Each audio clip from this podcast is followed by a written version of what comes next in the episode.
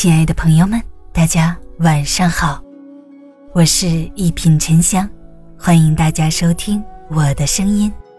如果喜欢我的节目，请订阅、好评吧。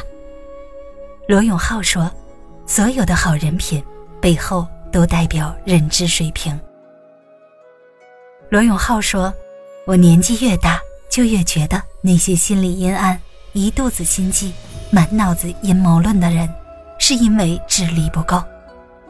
尽管存在个体差异，但从整体上，足够聪明的、进化的更好的人群，通常会倾向于选择公平、正义，更容易具有坦诚、善良的品质。一个人的品格是德性，也是选择，是修养，也是认知。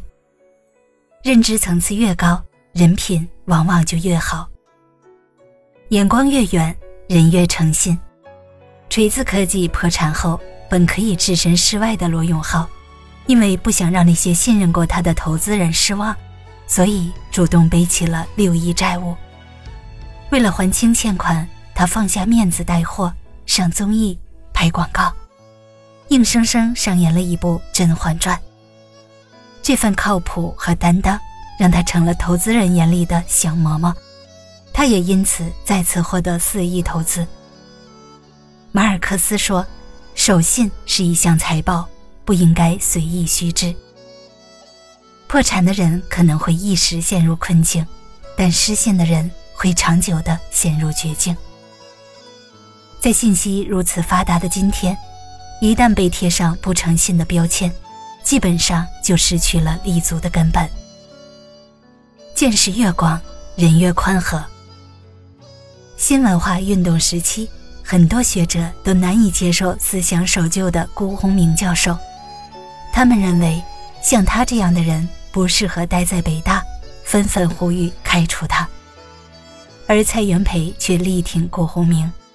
在他看来，虽然辜鸿铭与自己所持的文化观点有所偏差，但辜鸿铭博学多才，有值得欣赏的一面。果然。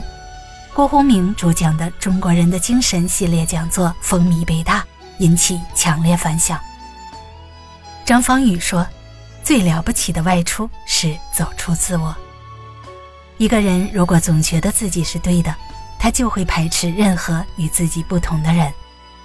只有见识足够广阔，认知提升到一定程度之后，人才能走出自己，走出偏狭。要知道，存在。”即合理，任何一种生活观念和方式都有它存在的缘由，无关是非对错。打开视野，才能接纳不同。当你见过很多人，去过很多地方，你就会明白，这世界上没有所谓的天然正确和绝对正确，也就能够接受别人有不同的三观以及衍生出来的思考方式。格局越大，人越善良。古人说：“一善染心，万劫不朽；百灯旷照，千里通明。”一个人的格局越大，心境越高，越懂得敬畏天地，悲悯众生。有一个记者问余华：“怎么看待自己的书被大量盗版？”他说：“我从不和盗版书抗争。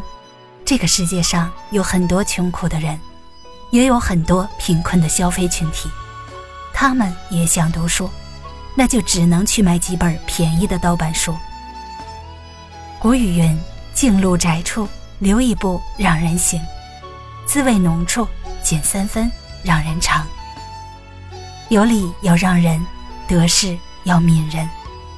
那些境界高的人，心胸开阔，能体谅他人的不易，也能觉察世人的艰辛。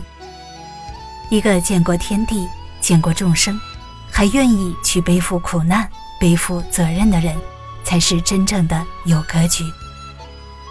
曾看到这样一句话：人这一生都是为自己的认知买单，认知高度决定幸福程度。认知水平高的人，眼界宽，与人相处尽显诚恳，见识广，如水包容世间万物，有格局。底色是坚强的善良，生活也许并不完美，但提高自己的认知水平，便可以在复杂的生活中抽丝剥茧，找到治愈生活的良方。未来向内提升，向外兼容，跳出认知局限，相信自己会有无限可能。大家好，我是沉香，祝你晚安，好眠，咱们下期节目见。